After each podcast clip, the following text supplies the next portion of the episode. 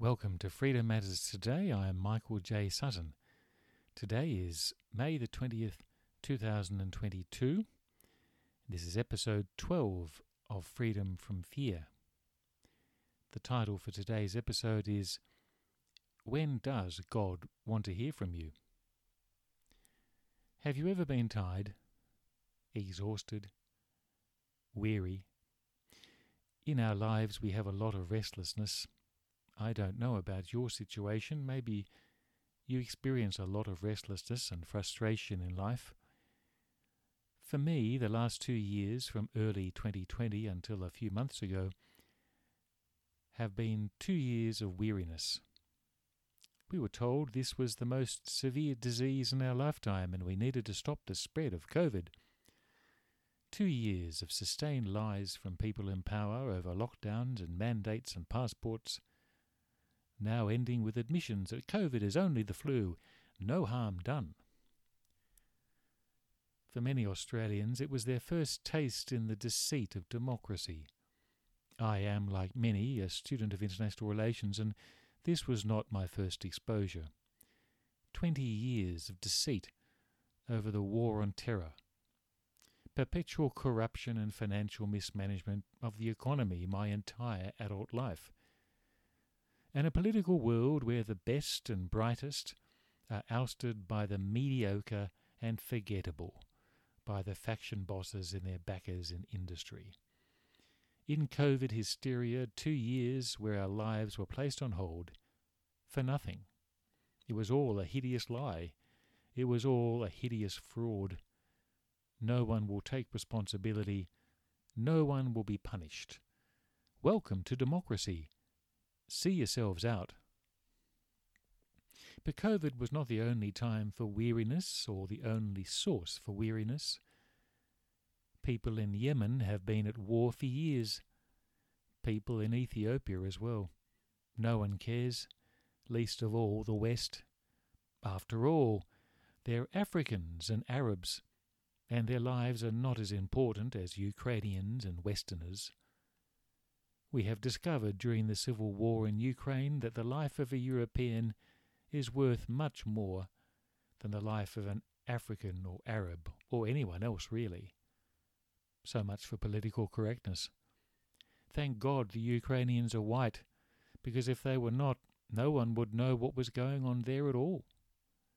If you don't agree, tell me who's to blame in the current Sri Lankan mess, or the civil war in Ethiopia, or the war in Yemen? And where is all the money for the Middle East that we left in ruins in a series of wars that were completely amoral and godless? But we don't live in unusual times, not even remarkable times. This is not the greatest time in history. We may be living at a turning point in history, but who knows? Few of us will be involved with that. Life is simply life. It is ordinary. The people in the past didn't know about the future because they lived in the past. But they faced the problems that we face and the people before that. It is amazing when you read the Bible because it is like reading what happened yesterday, not 2,000 years ago. It is perhaps why the author to the Hebrews says this about the Bible in Hebrews chapter 4, verses 12 to 13. For the Word of God is alive and active. Sharper than any double edged sword, it penetrates even to dividing soul and spirit, joints and marrow. It judges the thoughts and attitudes of the heart. Nothing in all creation is hidden from God's sight. Everything is uncovered and laid bare before the eyes of Him to whom we must give account. When does God want to hear from you? God seeks to uncover our inner workings. He wants to search our hearts. The Bible speaks to us because it speaks to our hearts, our thoughts, and our inner being. It divides, that is, it separates, clarifies, and sorts. The Bible goes beyond our actions, words, and public life and goes to our heart. The places we keep silent, Doors we keep closed, memories we keep hidden. God uncovers all of them, not for public viewing, but for his own. Because it is before God all must give an account of their lives. God is the one who knows us, can see us, and can perceive us regardless of the barriers we erect for others. They say the heart is our hidden life, but not for God. He sees all. He is especially interested in thoughts and attitudes of the heart.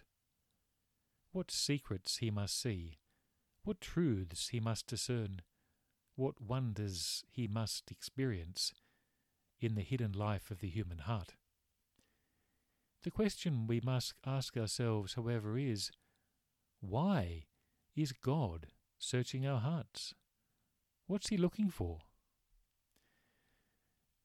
These words are very popular for Christians about the Word of God in Hebrews, as they speak about the authority and power and the presence of the Word of God.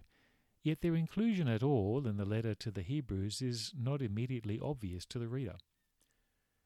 Put simply, the writer to the Hebrews is saying that resting or abiding in God is often at risk due to the hardness of our hearts, and the Word of God is the way that God discerns our faithfulness to Him. The entire book of Hebrews is about finding this rest in God through Jesus Christ. The author's canvas is not simply the beginning of the little apostolic community in Jerusalem after the ascension of Christ. His canvas considers the whole scope of God's dealing with Israel, from Abraham right up to the advent of Christ. Hebrews is a remarkable book. It is perhaps the only book in the New Testament that truly grasps the depth, the width, and the height of God's love for his people, as well as the identity and consequences of the person of Jesus Christ. In chapter 3, we are told to fix your thoughts on Jesus, whom we acknowledge as our apostle and high priest. Hebrews chapter 3 verse 1. Jesus has been faithful in his role of the son over God's house, and we are his house if indeed we hold firmly to our confidence and the hope in which we glory. Hebrews 3 verse 6. This is not a house made with bricks or mortar, but it is the people of God. A key idea in Hebrews chapter 3 is that of perseverance, moving forward, keeping one's heart in check, not resting on the past achievements, living in the present, and going on. The author quotes from Psalm 95, where God told his people that he was angry with them and that they would not be able to enter his rest, which was the promised land of Israel. The warning for us who believe in Christ is simple. See to it, brothers, that none of you has a sinful, unbelieving heart that turns away from the living God. But encourage one another daily as long as it is called today, so that none of you may be hardened by sin's deceitfulness. We have come to share in Christ, if indeed we hold our original conviction firmly to the very end. Hebrews chapter 3 verses 12 to 14. For the author of the Hebrews, the problem of faith is the hardness of heart or rather that the authenticity of faith is tested by the hardness of heart to the Holy Spirit and the Word of God through life, through our daily life. This hardness of heart is indicative of unbelief. And the way to discourage this, that's to discourage unbelief, is to encourage one another daily as long as it is called today. When does God want to hear from you? Faith in God is a daily faith, one step at a time, one day at a time. This is one of the reasons why Freedom Matters today moved from a weekly podcast and blog to a daily one. We need to encourage one another daily. The writer to the Hebrews does not say, Go to church and you will get your weekly Mass or sermon from God. But he says, encourage one another daily. He's not speaking about your pastor, he's talking about you. You are to encourage each other daily. Many Christian fascists hate Hebrews for this reason. It's too revolutionary. It does away with the need for church entirely, making faith a daily reality, not a Sunday ritual. And did not our Lord say, Give us this day our daily bread? In chapter 4, the author of the Hebrews goes on to say, Therefore, since the promise of entering his rest still stands, let us be careful that none of you be found to have fallen short of it. Hebrews 4, verse 1. The Sabbath day, which has become an idol to many Christians, is therefore just an image of the day of rest to come, the Sabbath rest of God, which is Christ. Of course, for Jews, the Sabbath is Saturday. Christians changed it to Sunday, but Hebrews points out that the more important reality is not the day, but the possibility of true rest in God found in the Lord Jesus Christ and eternal life with God. He says, There remains then a Sabbath rest for the people of God, for anyone who enters God's rest also rests from their works, just as God did from his. Let us therefore make every effort to enter that rest, so that no one will perish by following their example of disobedience. Hebrews 4 verses 9 to 11. There are parallels with John's idea of abiding or remaining in Christ in his gospel. The Sabbath rest is essentially the rest that comes from knowing God and finding peace in Him. The rest, this rest of God, is daily, it is continual, it doesn't stay one day of the week, but it becomes every day. God's work in searching us helps to prove our authenticity of faith. It is immediately after these verses that we have the famous verses about the Word of God being living and active. Therefore, the context implies that the Sabbath rest being the goal, the Word of God is essential for discouraging the hardness of heart that comes as proof of disqualification. He is not speaking about a process of elimination. You no longer have faith, you are out. But rather, a living and active faith that does not rest on the past or past achievements. A living and active faith that exists today, not yesterday.